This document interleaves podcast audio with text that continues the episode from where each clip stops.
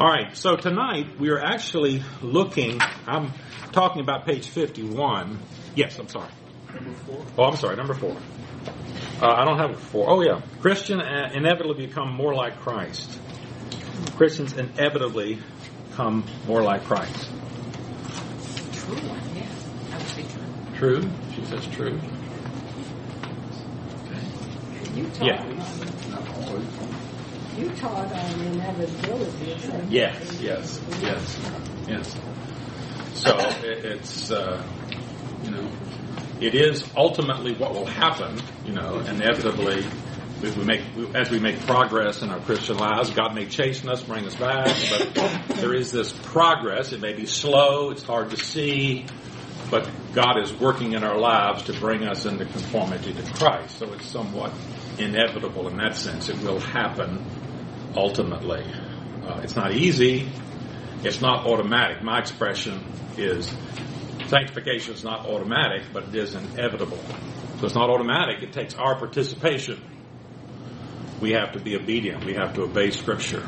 So it's not automatic, which is sort of what the reckoning on the finished work of Christ's position is.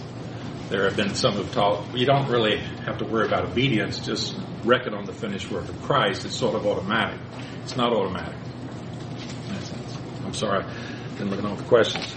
So I'm looking at page 51, and what I'm saying is, in all these 11, almost 11 pages, is he's sort of summarized what I'm saying right there. So, so we got 11 pages here, but I'm going to expand on this, and we're going to talk about some of the things that uh, were in these questions tonight about this definitive sanctification and concentrating and the filling of the Spirit. So this is the filling of the Spirit.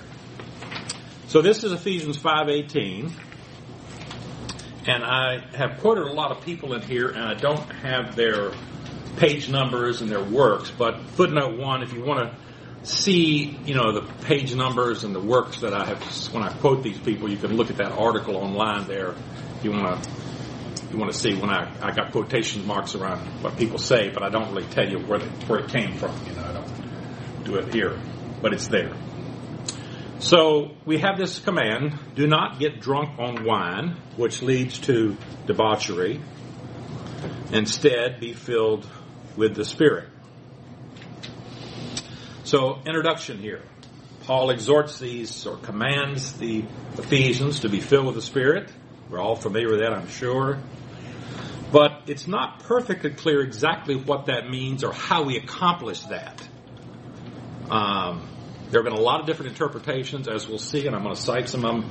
How do you get that? How do you do that? Um, there's, there's actually been no great consensus on that. I say recent emphasis. When I say recent emphasis in my lifetime, especially when I was coming along as a Christian, this was a big emphasis on the filling of the Spirit. Now, if you grew up in this church, it's not. it's not that we don't believe this command, or Pastor Ken doesn't believe this command, but you'll see why you haven't heard a lot of emphasis on it in this church. But if you've been in other churches, uh, churches where I grew up, in fundamentalist churches and other churches, you often heard this. You heard, you know, you need to come forward. Or you'd hear a meeting in revival meetings. I've been in many revival. How many have been in the revival meetings? Been in revival. And you say, "Come forward." You know, have you? Are you filled with the Spirit? Raise your hand out there. Raise your hand. Okay, you didn't raise your hand. You need to come forward to this altar and get right. You know, and get the filling of the Spirit. You know, have you heard that before? I could do an evangelistic meeting. but so it's a big thing. It was a huge, huge, huge thing. It still is in many circles. This emphasis. So this command in more recent times was seen as an essential element, if not the primary element in the believer's sanctification. That was one of the questions. Is the filling of the Spirit the key thing in our spiritual growth? John Walvoord, I'm going to talk about him more, but he was the president of Dallas Theological Seminary. Dallas Theological Seminary is a very important evangelical seminary, still important, and uh, extremely important. And when I was growing up and Christianity and so forth. He was the president, and he wrote a book on the Holy Spirit. He had three chapters. He got three chapters devoted to this subject in the book. He, the filling of the, he says the filling of the Holy Spirit is the secret of sanctification. So this is the key. Another place he says, from the standpoint of practical value to the individual Christian, no field of doctrine relating to the Holy Spirit is more vital than the subject of the filling of the Spirit. And as I say, this is what you found throughout evangelical literature. This is what I remember hearing and talking about, and people saying you need to be filled with the Spirit, and if you're not filled, you're disobedient, and you need to come forward, or, you know, there was all kinds of emphasis on this. Uh, Lewis Sperry Chafer, Lewis S. Chafer, who was the founder of Dallas Theological Seminary, and he was the teacher of John Walvoord. Uh, he said, undoubtedly, the experience of being filled with the Spirit for the first time is a very dramatic one in the life of a Christian and may be a milestone which elevates the Christian to a new plateau. And we're going to get that experience. Initially, when you get saved, you're on this plateau, but you'd like to get up to here, to this plateau. And you just make this jump here. And it's various means, but one of them is this filling of the Spirit. We'll talk a lot more about this. John MacArthur. Now I say 1986 because I, my guess is John MacArthur would not say this today. You may, you may wonder about that, but he wrote this book in 86. John MacArthur went to Talbot Theological Seminary in California. And Talbot is an offshoot of Dallas Theological Seminary. So it was like Dallas in the West in California. And what Dallas taught, they taught. Dallas Theological Seminary taught this emphasis, and he was taught it when he went to seminary. I was taught it when I went to seminary, when I went to college. It was everywhere, you know, just this great emphasis on the filling of the Spirit. But in recent years, I mean, I followed John some over MacArthur some over the years, and I just don't think he would say this today, but he said it then. It's one of the most crucial texts to Christian living. Being controlled by the Spirit is absolutely essential for the living the Christian life by God's standards. And we'll come to this question of what does that mean to be controlled by the Spirit? What exactly does that mean? So this stress on filling is very common, evangelical preaching. I can remember being at the Silver Dome for a meeting with a well-known evangelist who I could name him, you know I'm talking about. and it was the raising hand, you know, how many are filled with the Spirit here, you know? And what do you do when somebody says that? I mean, do you say, yes, I am? Or, well, are you arrogant if you say, yes, I am? How do you know exactly you are? And what do you do with that? You know, okay, historical emphasis. I say, in contrast to the recent emphasis on Paul's command, is it one? I think it is. I think Larry is. He's over here. And I'm talking, so. Okay. In contrast to the recent emphasis, there appears to be a little discussion of Paul's words uh, in most of church history. So if you go back in, in church history, you start with the earliest writers. They're called the Ante-Nicene Fathers. It's from the Council of Nicaea. So the first great conference in the church that kind of pulled all the leaders of the church together was the Council of Nicaea 325. This was after Constantine had made Christianity a legal religion, stopped persecuting Christians. And so there was a conference to decide about the Trinity and especially about Christ. What is his position? And there was a man named Arius, presbyter, who thought that Christ was a created being. It's called Arianism. We still have it with us today with the Jehovah's Witnesses, with the Mormons, they're all Arians. It's heresy. And then the Council of Nicaea said it was heresy. So we divide the writings of the church fathers up into before the Council of Nicaea and during the time of the Council of Nicaea and post. So there's these multi volumes 50 volumes or so of these fathers. Now they're all digitized now, so you can search them. If you search them, this takes you up to about 600, to the year 600. So everything we know, everything that's written. If you if you look at that, um, they there is some references, but they relate exclusively almost to the prohibition on drunkenness. So it's a verse they quote because it says, "Don't get drunk on wine." That's the part they're quoting a lot. They're interested in. They're trying to prohibit drunkenness. The greatest theologian in the early church, a man named Augustine, appears not to have discussed our verse. Now, I know this doesn't mean much to you, but if you study church history, Augustine's a very important figure, wrote a lot, theology and everything. And you know, if this is the if this is the secret to the Christian life, you know, Augustine didn't know it. he didn't he didn't figure that out. He didn't get it. Uh, I mentioned Peter. I'm kind of jumping church history to famous writers, famous theologians. Peter Lombard. So writing about you know year 1100, he was a very famous medieval theologian. He wrote a book called his Four Sentences. He doesn't mention this text. The greatest scholastic theologian, this was a group of theologians right before the Reformation, Thomas Aquinas, very famous in the Roman Catholic Church.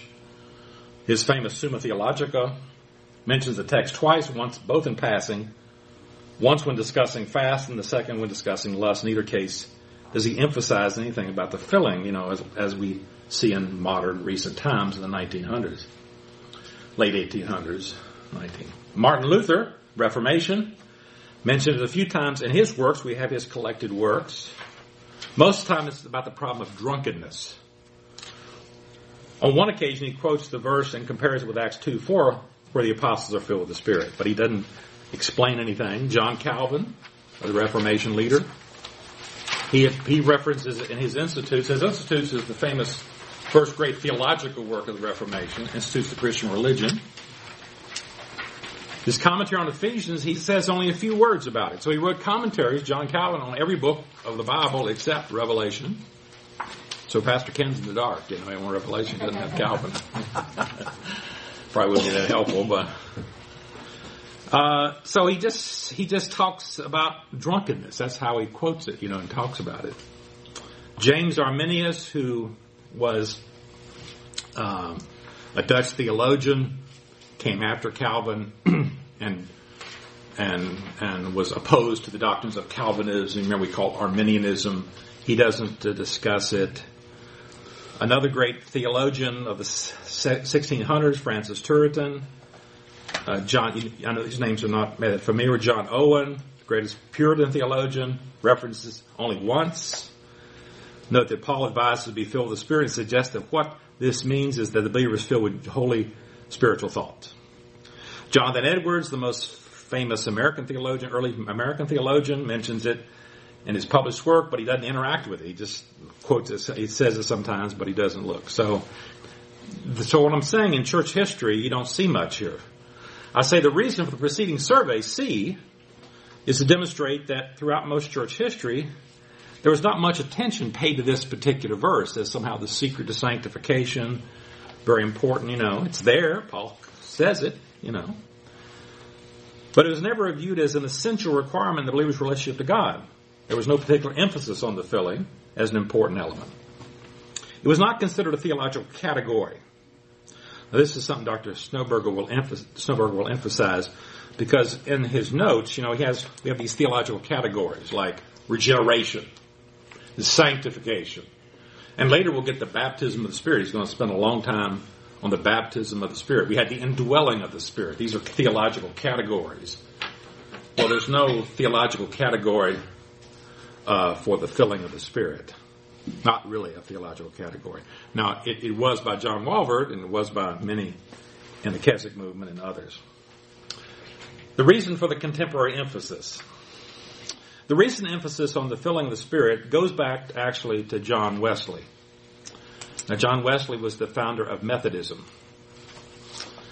Um, so he's writing, he's living and writing in the late 17, 1700s.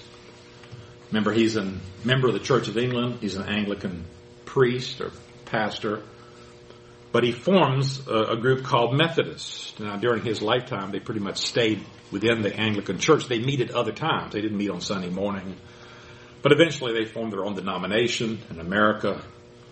They came over here and started Methodism. And in the 1800s, Methodism, the Methodist Church was the most dominant church in America, the biggest church, the most dominant church in America in the 1800s. But he developed a doctrine called Christian perfection.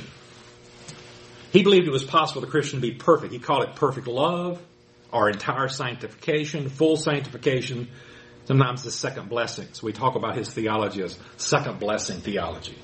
So you're saved, But there's another experience, a second blessing. And he thought this experience could entirely sanctify you. Wesley believed that it was by an act of faith. You were saved by faith, sanctified by faith. He said this believer, the Christian is so far perfect so as not to commit sin and didn't object to the describing the Christian as sinless. Now, that seems impossible to believe, you know. Now here's how he did it. he said, when I talk about sin, I'm talking about known sin. So, if you uh, commit a sin and you don't really realize it's a sin, it's not a sin. You may call it sin, he says, but I don't call it sin. That's his exact words. So it was a not a a real perfection in a sense, but a you don't commit any known sin. You don't knowingly sin if you get this experience. Well, in the Bible, in the Old Testament, there's there's sacrifices for unknown sins. Yeah. So, didn't he read that part? Yes, exactly. Yeah. Well, I don't know. I mean, it's really it's hard to believe, isn't it? Hard to believe. And and outside of Methodist circles, it you know it wasn't. It was rejected by people in Presbyterian, Reformed, by you know other circles. They didn't accept this, but he did. There's always been a desire in every Christian's life, most of us, for the ordinary Christian life can be kind of dull and ordinary. In fact, Michael Horton's got a book called Ordinary. It's a pretty good book, Ordinary describing that the normal Christian life is, it's hard. You're day to day, you're struggling against sin, you're trying to put to death the misdeeds of the body, you know, you're facing temptations and trials, you're trying to make progress.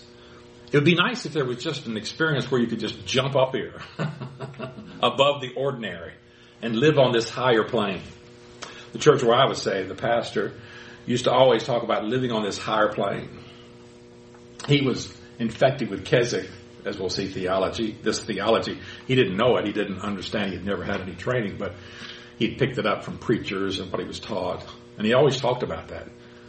We were always looking, you know, well, you come down to the altar in the revival meeting and, you know, you confess your sins and you're hoping to get to this higher plane of living, you know, where it really goes back to this John Wesley thing. Now, interestingly, Wesley himself never never claimed he had this experience himself. he never claimed he got it, but he said others got it. At first, in his writings, if you read, you can read this. You can read it online. Uh, you can read his uh, his work on Christian perfection. It's actually broken out. You can read. He'll say that when I first came up with this doctrine, now, he was not the first one. Others throughout the Middle Ages and so forth had talked about this kind of thing. So he didn't just invent this out of thin air, but he, he really made it his own. He says, I thought that once you got it, you couldn't get it. You couldn't, you couldn't lose it. But then people who got it, he said, I saw they lost it. so you lose it, you go back and get it. This is where this continual going back to the altar and all that comes from. You know, you lose it, you go back, you know. You lose it, you go back. So, uh, um, he didn't actually tie it to the Holy Spirit himself. So when he talked about this perfectionism, second blessing, full salvation, he didn't mention the Holy Spirit primarily. His one of his followers, John Fletcher, who kind of took over for him, he tied it to what he called the baptism or filling. Now, early on in this whole movement, people talk about the baptism and filling, and they equate the two. They still do in most many Pentecostal circles today. When they, they, talk about, have you received the baptism? Have you received the filling? They don't distinguish between baptism and filling. We, Dr. Snoeberger will here shortly on this. So they tied that together. Then Finney, Charles Finney was a very famous evangelist in the 1800s. He, a, he was converted and became ordained as a Presbyterian but he conducted a bunch of revival meetings and so forth. He's very famous for revivalism, starting revival meetings. Now he's considered by many, most, to be somewhat heretical today because he believed that regeneration is not a miracle, that a person could accept, could, could be saved without any work, any special grace. It's called Pelagianism. It was a heresy in the early church. So he's not looked upon kindly today, Finney, by most people. But he picked up on this idea of entire sanctification. he had a cohort named Asa Mahan. They were at Oberlin College, the college in Ohio, and they taught that. And Mahan taught that uh, when a person is saved, they're a carnal Christian. He brought that terminology out, carnal Christian. And then when you get this second blessing, this entire sanctification, this not he didn't talk as much about the filling, you uh, get this higher perfectionist life. And this was very influential in Methodism. So Methodism in America in the 1800s was very influential. And Finney and uh, Mahan, they also propagated this in Methodism and throughout. I say C is this filling of that, that the Holy Spirit was popularized by a very famous lay couple. Wouldn't know their names today, but at the time they were uh, Phoebe and Walter Palmer. I say on page three, they embarked on an itinerant ministry, took them over to Canada, United States. She was very famous for writing The Way of Holiness, The Guide to Holiness, all kinds of magazines. They followed this entire thing about entire sanctification. So they're emphasizing that you can come to an act of faith and you can get this experience where you don't commit any known sin. You're living above the normal, ordinary Christian life. You have power. So this holiness theology was is, is, this holiness theology, this Christian perfectionism, Wesley's theology, is the is part of in the core of Wesley, what Wesley taught, and what Methodists believed initially in America. Now, as the 1800s roll around, Methodists become the most popular denomination, and they become more influential. More people become Methodists. They become more sophisticated, larger churches. And the leadership of the Methodist Church wants to downplay this, this, this Christian perfectionism. Because on the surface of it, it's, you know, it's a bunch of bunk. you know, you go around telling people, I mean, I actually met a guy once who said he'd never sinned since he was a Christian. But, you know, that's hard for most people to buy, you know, and so the Methodist Church today, United Methodist, you'll see on their websites, they'll, they'll say, we go back to John Wesley, but they've diluted this to nothing. You know, their Christian perfection is not really anything, but you just love one another. But this was, uh, this was unpopular by Methodist leaders. And so what happened was, uh, people walked out of the Methodist Church and new denominations were started. And I mentioned here Wesleyan Methodists. So Wesleyan Methodists are different from the Methodist Church, United Methodists today we call them, because they kept this holiness uh, experience. So there's two experiences in the Christian life. You're being you're saved, you're born again, and then there's the second experience. You're entirely sanctified. Now we'll see Pentecostals in a moment. They have a third experience. Some of them do, but there's a, there's two experiences, and this was this was so new denominations formed: the Free Methodist, Church of the Nazarene, Salvation Army, and what's called the Keswick Movement. We'll talk about that in a moment. So this was in Methodist circles, but then it moved outside Methodist circles. D here, what's called what's commonly called the higher life movement. Remember, I said my pastor used to talk about the higher life. You want to move to the higher life, you know. Who doesn't? Uh, William E. Boardman, a Presbyterian, so not a Methodist, he opened it to open this teaching to non-Methodists. Most non-Methodists were leery of this teaching, but he opened it up. He wrote a book called A Higher Christian Life. And he taught this full salvation, second conversion, justification and sanctification are received by acts of faith. So this entire sanctification, he talked about it as the baptism or filling and so forth. Another important group, another couple was Robert Pearsall Smith and Hannah Whitall Smith. She wrote a book called The Christian Secret of the Happy Life. This is one of the most popular books in the late 1800s. We, of course, we don't know it today, but it was a big seller. and the happy life was you get this second blessing.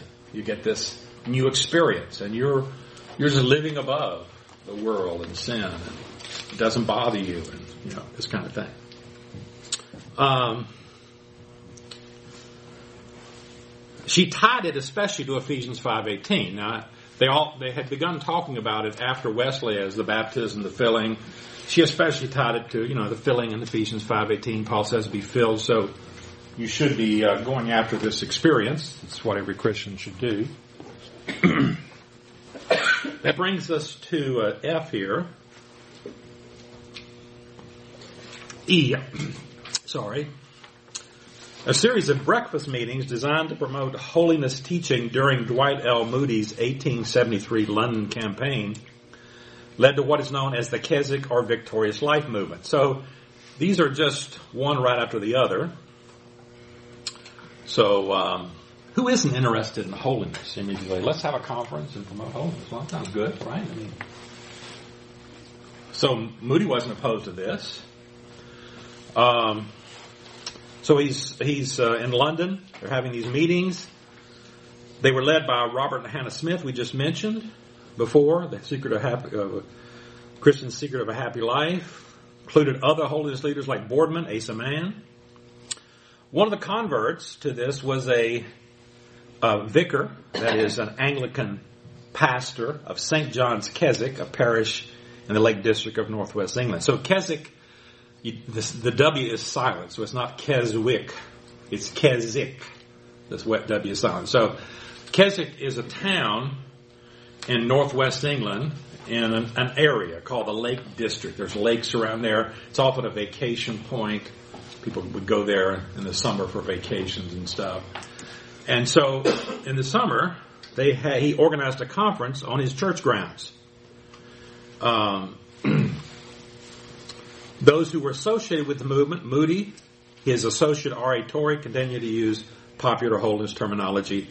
Baptism of the Holy Spirit for the second work of grace. Most Keswick teachers prefer the term filling. So here's the, here's where we start getting a distinction. So so D.L. Moody, the famous evangelist, he talked about the baptism of the Spirit or the filling. He used them interchangeably. His uh, right hand man and the man who who took over after uh, Moody. He actually left Moody Bible Institute and went out and founded Biola, Bible Institute of Los Angeles, the seminary of which is Talbot Theological Seminary we talked about where John MacArthur went. So R.A. Torrey, um, he taught about this. He, he preferred the term baptism, to talk about the baptism. So you get this through the baptism. Whereas most Keswick, most teachers who were in this movement, they, they desired, they wanted to say filling. They didn't they distinguish between filling and baptism, and they should be distinguished. F. The emphasis on the Holy Spirit and sanctification became a dominant theme in the 20th century with the spread of the Keswick in America through Moody's Northfield Conference. James M. Gray, who was successor successor to Moody and Torrey, James M. Gray was the president of Moody Bible Institute, took over, good, great man. Um, he uh, he emphasized this holiness theology, directed it more towards the idea of what he called victorious living. So you're moving away from, from Wesley's idea of entire sanctification makes you sinless to sort of this second blessing makes you victorious. You have a higher life. You're not sinless, but you know, you're, you're up there and you don't sin as much and so forth. Um, so he was very influential in spreading this. Uh, he said, Gray contended the believer's filling provides power for a life of victory over every known sin. So it still hangs on there, see? It's victory over every known sin. And thus is obviously essential to the believer's sanctification. This Keswick theology, with emphasis on the filling, was passed on to thousands of Moody graduates. Equally important in spreading G here was C.I. Scofield. C.I. Scofield was associated with Moody and uh, Torrey and others. In 1899, he published his plain papers on the doctrine of the Holy Spirit, in which he argues that one must obey the command to be filled with the Spirit if one is to experience blessing, victory, and power in the Christian life. This requirement to be filled with the Spirit became part of the essential uh, Christian doctrine for millions of Christians. It was incorporated in the Scofield Reference Bible. So there's a section on the Scofield Reference Bible on the filling of the Spirit and the importance of it and so forth. This was Scofield.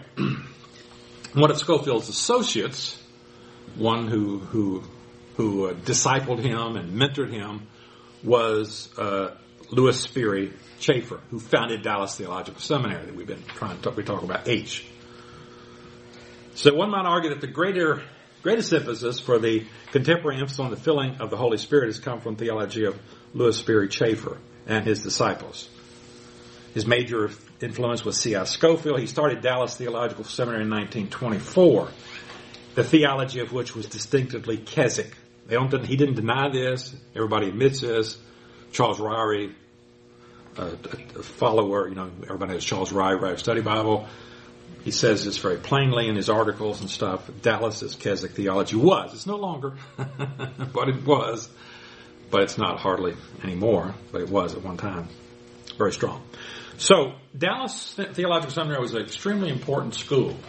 It was the largest evangelical seminary, you know, back in the 1940s, 50s, 60s, 70s, the 80s. It was very important. When I was thinking about doing doctor work, I had a choice. I had to go to Grace Theological Seminary, which I did, or Dallas. They were the two schools to get a doctorate in evangelical theology. The Southern Baptist schools were all liberal. Southern Baptist seminaries were all liberal, all run by liberals. This didn't change to the late 80s, late 1980s, when the conservatives took over the Southern Baptist Convention. We call them conservatives, and they kicked the liberals out of the seminary and so forth like that. But you couldn't. I didn't. I didn't go to Southern Baptist Seminary because it was all liberal teachers and so forth. So Dallas was extremely important. Most of the books that I used were written by Dallas teachers. We know Dallas. We know people like J. Vernon McGee. He's a graduate of Dallas Seminary. Charles Swindoll, a graduate of Dallas Seminary. John MacArthur is not a direct descendant, but he's from Talbot and so forth. So most of the books that I used in seminary, many of them were written by Dallas professors, Charles Ryrie, many, you know, Walvoord and so forth and so on. And so this was the theology that I was taught and so forth and so on. Um, so according to Chafer, I say according to Chafer, all new Christians are carnal Christians who can move out of their carnal state and begin the process of sanctification only through the filling of the Spirit. Dallas teachers and graduates spread this idea. So where I went to school, college, went to seminary, this was what was kind of taught, emphasized to greater, lesser degree. So what we have is Wesleyan perfectionism, holiness movement, higher life movement, Keswick movement. Keswick movement comes to America. It's Moody Bible Institute, uh, Dallas Theological Seminary. Now this doesn't affect reform circles. Today we have a lot of contact what's called reform theology. On the web, on the internet, if you look at the Gospel Coalition, it's mostly what we call reform theology. And and uh, very Calvinistic and that kind of thing. But that was not true when I was coming to school. I had no contact with Reformed teachers. Westminster Seminary was there, but didn't have that much contact with them. Today, the evangelical world has changed completely compared to what, what I saw. So the Keswick movement was very strong. Now, I've also put down there 1900 because something happened in 1900, the Pentecostal movement. We're not going to talk about that, but I just want to show you where the Pentecostal movement came from. So in 1900, we had the first person really speaking in tongues and the movement of speaking in tongues. It begins in Kansas with a guy named Charles Parham, and then Texas, then finally California. The Azusa Street is a whole history here. And the whole Pentecostal movement begins. And Pentecostal churches are formed um, Holiness Pentecostal Church, Church of God, the church that Pastor Ken was uh, grew up in, and so forth. So all kinds of Pentecostal churches. But some churches didn't accept Pentecostal churches. They kept the holiness part, but they didn't accept the speaking in tongues part. So the in 1900, uh, some of these denominations, like the Wesleyan denomination, the Wesleyan Methodist, Church of the Nazarene, Salvation Army, they didn't accept the tongue speaking. But they still have these two, what we call works of grace. Salvation and sanctification, or, you know, regeneration, and then the second blessing, entire sanctification. So the West, they still teach this, that there is this entire sanctification. Now it gets watered down quite a bit, but it's a special higher experience. The Pentecostals at uh, added a third step to that. Saved, sanctified, and filled with the Holy Ghost, or speaking in tongues. So you have three experiences. You, you're saved. This is the church that Pastor Ken was part of, Church of God, Cleveland, Tennessee. They still have it. You can look at their doctrine. Saved, that's the first experience. Sanctified, that's the second. That's the holiness experience. And then filled with the Holy Spirit or baptized with the Holy Spirit, speaking in tongues. The three experiences. Um, there is one denomination in the Pentecostal circles that went backwards and said, we're not accepting, we're, we're going to reject this second work of sanctification, immediate sanctification. That's assemblies of God. So the assemblies of God only have two works. the first work is salvation. The second work is baptism with the Holy Spirit with the evidence of speaking in tongues. So they don't have the three. But Church of God, they got three. So the Assemblies of God, the only one has two. All the other Pentecostal groups, almost always, have the three, the holiness component there. All right. You can raise your hand anytime for a question, because I'm just running through here, but all right, go ahead. So does Dallas still have that position? No, not much. Not really. Not so much, as best I can tell. No, it's kind of faded. Now, they wouldn't deny it. That's their history, that's their heritage, but you don't see the emphasis as much. it's not very prominent as it once was. Not very prominent.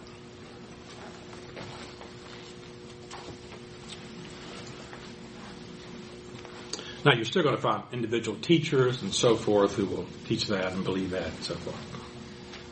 I was in a church that had a Dallas grad, and I never really heard any. Okay, that's it's hard to say. Even if you were taught it, as I was, and so forth, it's hard to incorporate it. It's hard to know what to do with it, as we'll see. Okay, how do you get to fit? Well, let's don't talk about that. let's look at the scriptural data. Outside the single instance in Ephesians five eighteen, all other references to the filling of the Holy Spirit occur in Luke and Acts, total of fourteen times. Two different Greek word groups are used by Luke to clearly distinguish senses when they involve the Holy Spirit, sometimes designated as special filling and fullness or ordinary filling. So, uh, Luke uses two different words, or maybe word groups, that is related words, but they're the same word, noun and verb. And these two different words have somewhat different meanings as they're used about the filling. The first one is this verb pimplemi, and is, we call this, usually call it special filling. You can see the verses like this, where the Holy Spirit comes upon someone. Let me read down below, we'll look back at the verses. The special filling of the Holy Spirit always uses the verb pimplemi with the words Holy Spirit, specifying the content of filling. Special fillings are sudden, sovereign, unexpected, overwhelming, incident-oriented acts of enablement undefined as duration, lasting as long as their purposes and situations demanded, resulting in some verbal proclamation. A special filling is not the result of prayerful seeking. In fact, no conditions have to be met to obtain it. Each one is sovereignly given. The special filling of the New Testament is similar to the coming of the Holy Spirit on Old Testament saints to accomplish His divine will. Like we talked about theocratic anointing, theocratic anointing. Remember, the Holy Spirit would come upon people came upon people to help build the tabernacle and and give them special skills and so forth.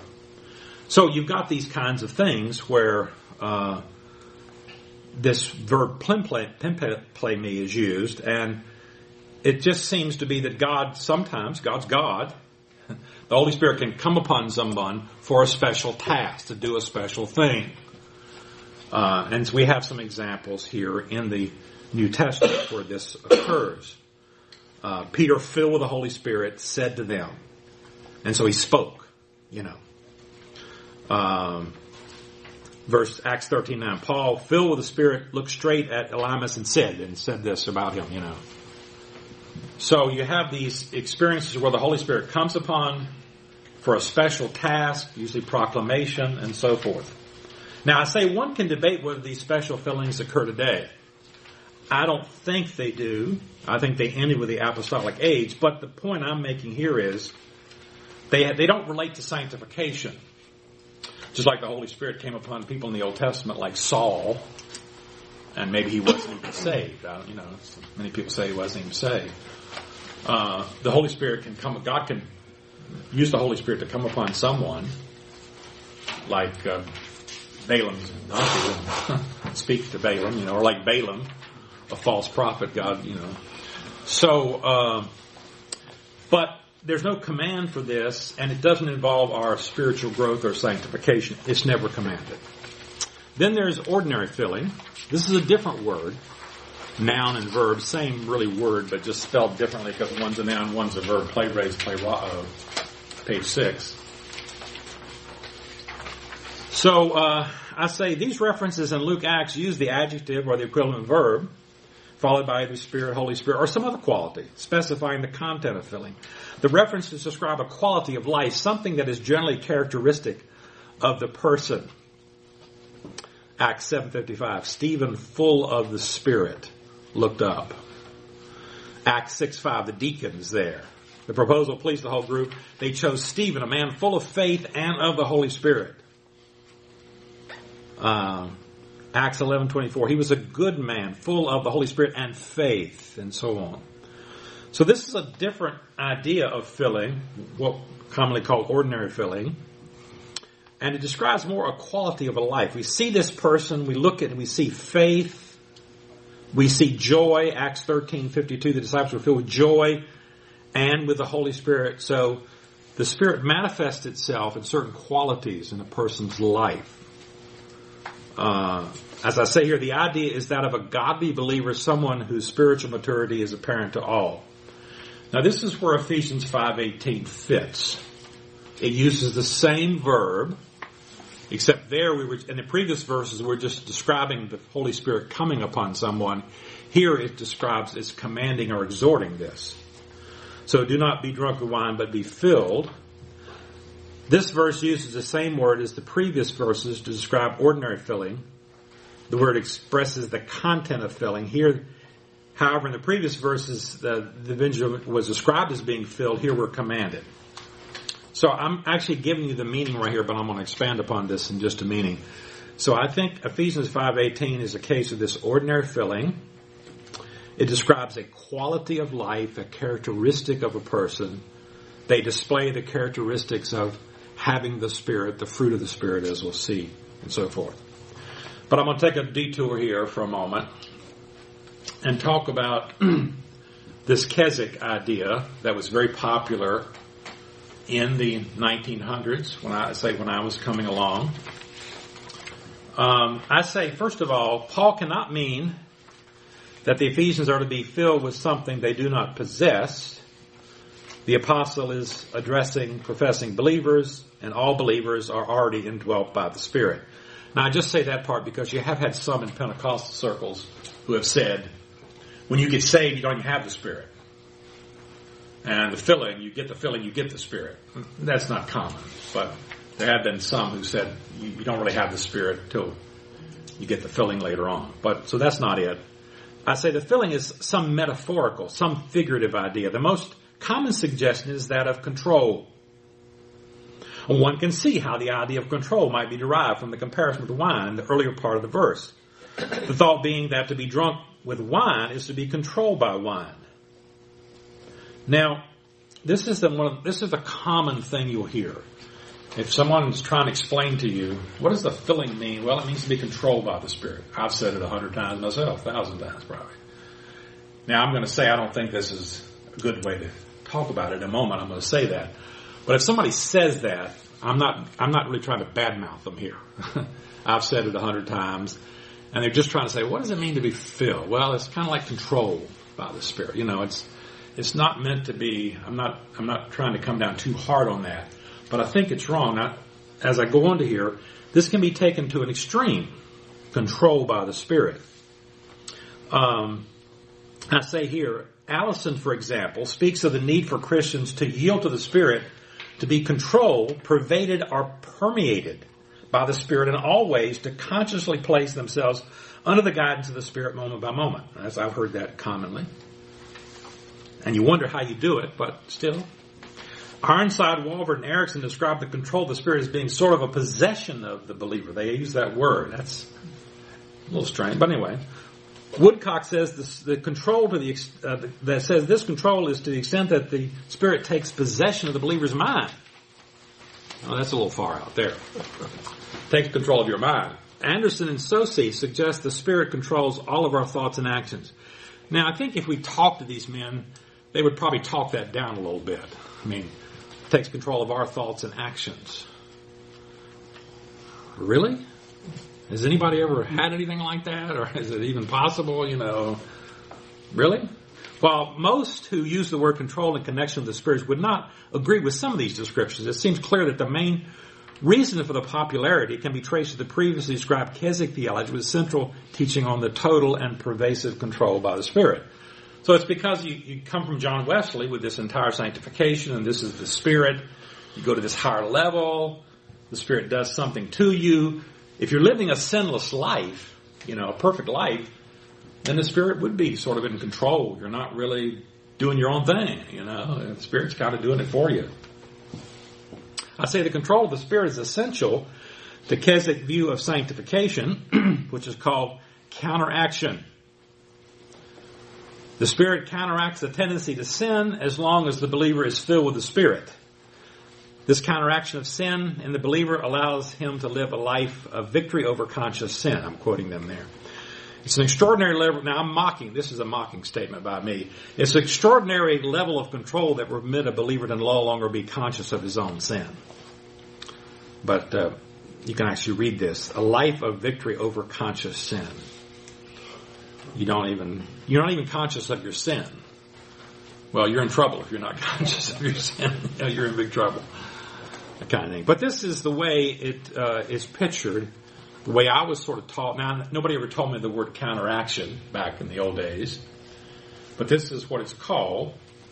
It's what Charles Ryrie calls it. Chafer calls it. Walvoord calls it. So we have an old nature and a new nature. Now, there's debate about that. I don't mind using two nature terminology. Uh, I wrote an article about two nature terminology, but you can see that Dr. Snoeberger, he doesn't quite like it as much as I do. Uh, so what, is, what do you do if you don't hold a two nature? We say that you're a new man in whom sin still dwells. You still have the remnants of sin. So you still have the two ideas. You've got the remnants of sin and you're, you're, you're a new person, you have new disposition. So you can say old disposition, new disposition. You still have an old tendency to sin, don't you? You still have an old disposition, but now regeneration brings a new one. And, and there's a struggle between the old and the new. What do you do with that? They talked about counteraction. So this was the dominant view, I say, at Moody, Dallas, where I was, I was taught this theology and so forth. And Walvoord says the filling of the Spirit is the secret to sanctification. C. Those who place great emphasis on the need for the Spirit's control, especially in the Keswick stream, must determine the means for obtaining and maintaining this control. Now, when I was coming up, we were told this, you gotta be filled, but it wasn't never exactly clear how you do it. Toussaint says, the New Testament, he's a, he was a Dallas teacher, just passed away recently. The New Testament gives no specific instructions on this subject. Well, that's kind of bad. This is that, this this is to say the least very strange. If Paul intends the filling to be the key to sanctification, nevertheless, people have come up with things. So I've quoted a bunch of authors here who are writing on this subject, and they have different things: confession of sin, desire and seek, yielding, faith, walk with the Spirit, don't grieve the Spirit, don't quench the Spirit, confess of sin, yielding, confess sin. You, and there's a lot of different lists, you know. Here's the things you need to do, and then you'll have it. You'll get the filling, and so forth. Um, Ryrie, dedicated life, and undefeated life, and so forth. Now I say here on the top page 8 after the number 10, these are good things. Many of these are biblical, they have biblical support, they're important in our sanctification, in our spiritual growth. We need to confess sin. We need to forsake sin. We need to yield to God. We need to have obedience to the Word. But none of them are directly referenced by Paul as, as means to being filled with the Spirit. He doesn't really tell us that. So I say the major problem for the Keswick view is It's that the, the, the, the view of sanctification, of spiritual growth, is inherently defective. if there is only counteraction of the sin nature, then there is no sanctification of the believer. Now, what does that mean? so, I was taught, this view taught, that you have an old nature that doesn't change, that's corrupt and defiled. You have a new nature that's perfectly holy and righteous. And you have to counteract those two. So you're sort of in a stasis. The filling of the Spirit kind of lifts you to this plane, and you're walking above this plane, but you can fall out of it. You know, you can fall out of this stasis pretty quickly, and so forth. But the point is, nothing is really changed. If your old nature is not changed, you're not really made holy. Sanctification means to make holy. And so, in this view, nothing is made holy. As I say, the believer receives a new disposition, new nature, but nothing's really changed after that, according to this view. Nothing is made holy. There's no genuine progressive sanctification. They call it progressive, but what's, what's being sanctified? What's being made holy? Nothing.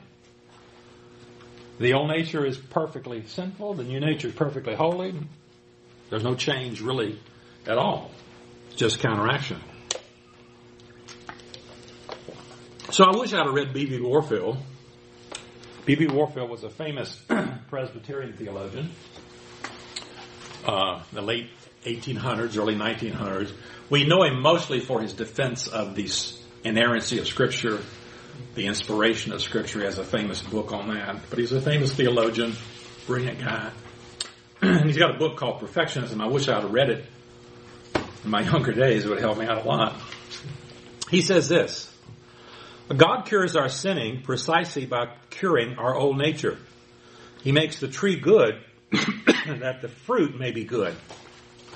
It is, in other words, precisely by eradicating our sinfulness, the corruption of our hearts, that He delivers us from sinning. To imagine that we can be saved from the power of sin without the eradication of the corruption in which the power of the sin has its seat is to imagine that an evil tree can be compelled to bring forth good fruit.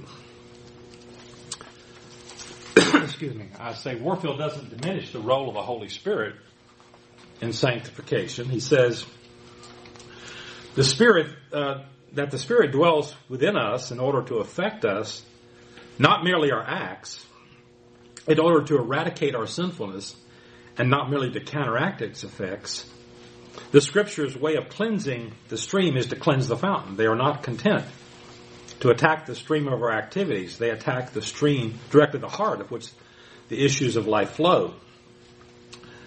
but they give us no promise that the fountain will be completely cleansed all at once, and therefore no promise that the stream will flow perfectly, purely from the beginning. We're not denying the Spirit leads us into our acts as well as purifies our hearts, but we are denying that His whole work in us or his whole immediate work in us, or his fundamental work in us terminates on our activities and can be summed up in the word counteraction. Counteraction there is, suppression there is, but most fundamentally all, there is eradication. All these one and the self same spirit. So there's that chart that I've used before.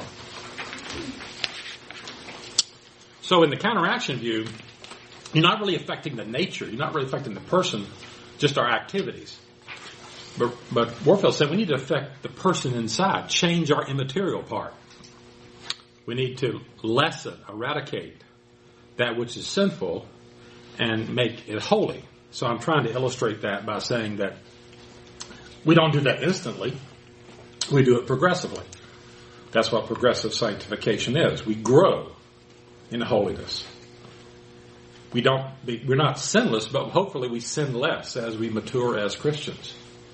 We still struggle with some sins, some are difficult, but as we look back 10 years, maybe 20 years, 30 years, hopefully we can say, well, you know, I'm not the same person I was back then. I'm, I'm making progress and so forth. And that's, that's what we're, and ultimately in glorification, that new nature will be entirely, the old nature will be entirely eradicated, it will be glorified and so forth. So he's saying you've got to change the nature. I say in sanctification, the old nature is progressively being eradicated, the new nature is nourished, so ultimately supplant the old. ultimate perfection, final completion, total eradication. That doesn't happen, of course, until glorification. When we, Christ comes, when we, or when we reach heaven. So what's the probable meaning of fill with the Spirit? I'll say although, although the word control is commonly used in explaining what Paul means by being filled with the Spirit, I think there's a number of problems in understanding the filling as control. But again, don't get mad if somebody says to our comes to our church and preaches, you need to be controlled by the Spirit. Don't go up and say, well, you know, Dr. Combs says. Control's a bad word, okay? Don't. This is just universal. People will say control because they're trying to think of some, what does filling mean? Well, you know, control maybe, right? That's what it probably means. So, but I don't think it's the best word. Uh, no New Testament Greek dictionary says that this word pleroo means control. Though this word pleroo, the, wor- the word used for filled, is used 86 times in the New Testament, is never translated control in common English versions. It's true that there's a contrast in Ephesians 5:18 with being drunk with wine, but Paul does not say do not be controlled by wine, but wine, but don't get drunk with wine. Wine can influence a person's behavior, but Paul says nothing about that. Paul contrasts between being filled with wine, which produces drunkenness, and filled with the Spirit, which produces the kinds of things he lists in verses 19 and 20. We'll come to that in a moment.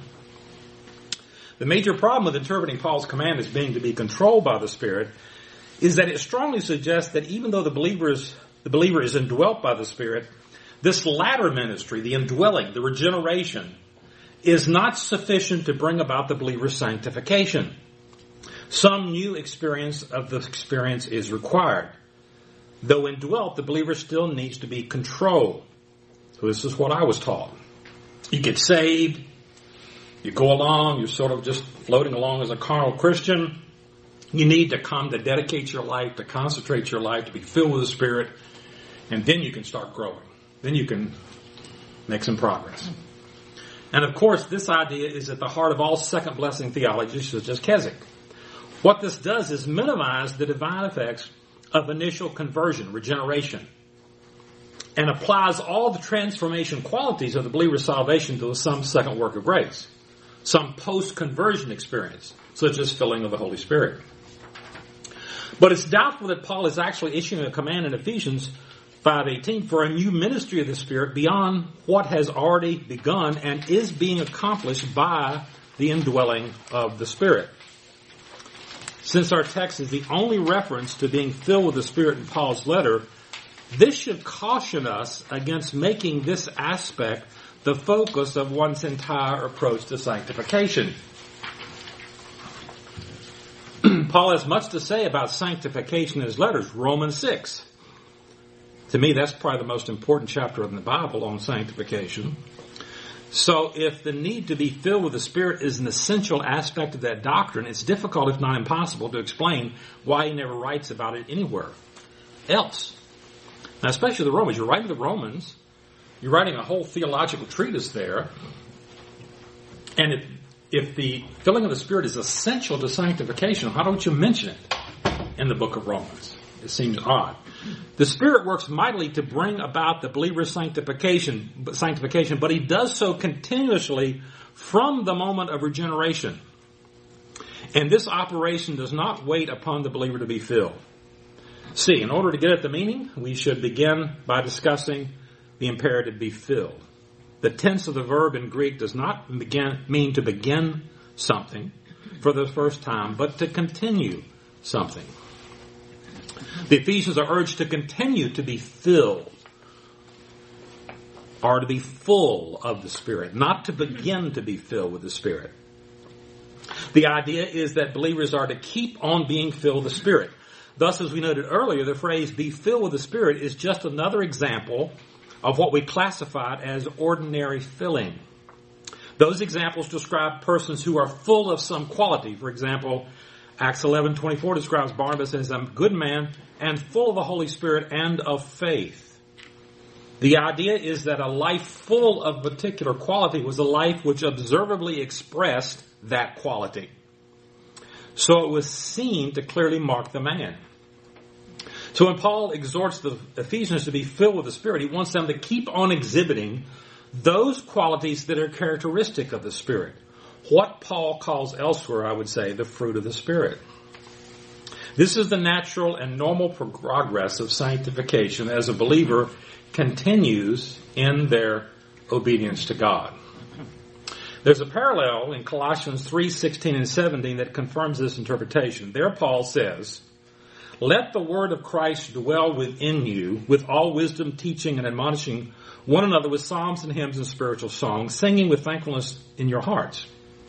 Whatever you do, in word or deed, do all in the name of the Lord Jesus, giving thanks through him to God the Father. The imperative dwell in Colossians 3:16 has the same customary force as be filled. That is continue to do something.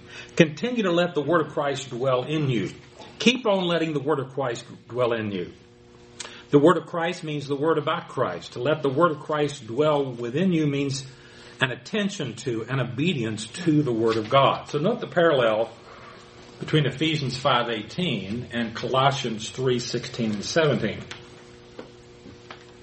Be filled with the Spirit or let the Word of Christ dwell within you. The result is you're speaking to one another in psalms, hymns, spiritual songs, and Colossians teaching and admonishing one another with psalms, hymns, spiritual songs. Ephesians singing, making melody with your heart, singing with thankfulness to your hearts. Ephesians 5, giving thanks for all things. Colossians giving thanks. I'm talking, you seem to have parallel results here. One is let the word of Christ dwell in you richly. One is being filled with the Spirit. The similarity of language and structure suggests a strong connection between being filled with the Spirit and letting the Word of Christ richly dwell within you, with the, both resulting in the same things. When the ministry of the Spirit is evident in the life of the believer, it is natural to speak of that one as being filled with the Spirit. That filling is seen in certain character traits Paul calls the fruit of the Spirit, and certain activities that he describes in Ephesians 5, 19 and 20. These activities are also associated with letting the Word of Christ dwell, letting the Word of Christ richly dwell within you. Colossians 3, 16 and 17. These activities in Ephesians and Colossians are not exhaustive, but only exemplary of a holy lifestyle. I say in conclusion, the filling of the Holy Spirit is no unique spiritual highlight in the life of the believer. Instead, it is the normal experience of the believer as they increasingly strive to live a life that is in obedience to the Word, to God and His Word. Paul's exhortation is to continue to keep on being filled with the Spirit. Paul encourages the Ephesians to keep on acting like Spirit people, to display those character qualities that are typical of their new life in Christ, the fruit of the Spirit. There's no scriptural basis for a believer, for believers to seek a special experience called the filling of the Spirit in order to begin the process of sanctification. Rather, we should focus our attention on living obedient lives that are increasingly characterized by the Spirit's presence. So I say Walvoord, I think, is wrong when he argues the filling of the Spirit is the secret of sanctification. If there's a secret of sanctification, it can be summarized by the word obedience, or as Paul says in Colossians 3.16, let the word of Christ dwell richly within you. and that's what uh, Mark, uh, Dr. Snoeberger is saying in his little box there on page 51. He says, in reality, the idea of being filled with the Spirit is probably metaphorical for humble obedience. Being filled with the Spirit is routinely set in parallel with, in the book of Acts with being filled with wisdom, joy, and probably carries the same nuance. Just as being filled with wisdom and faith are understood as being characterized by wisdom and faithfulness, so being filled with the Spirit is simply be characterized by attention to the revealed expectations of Scripture as mediated through the illuminating work of the Spirit. Questions? All right, thank you very much.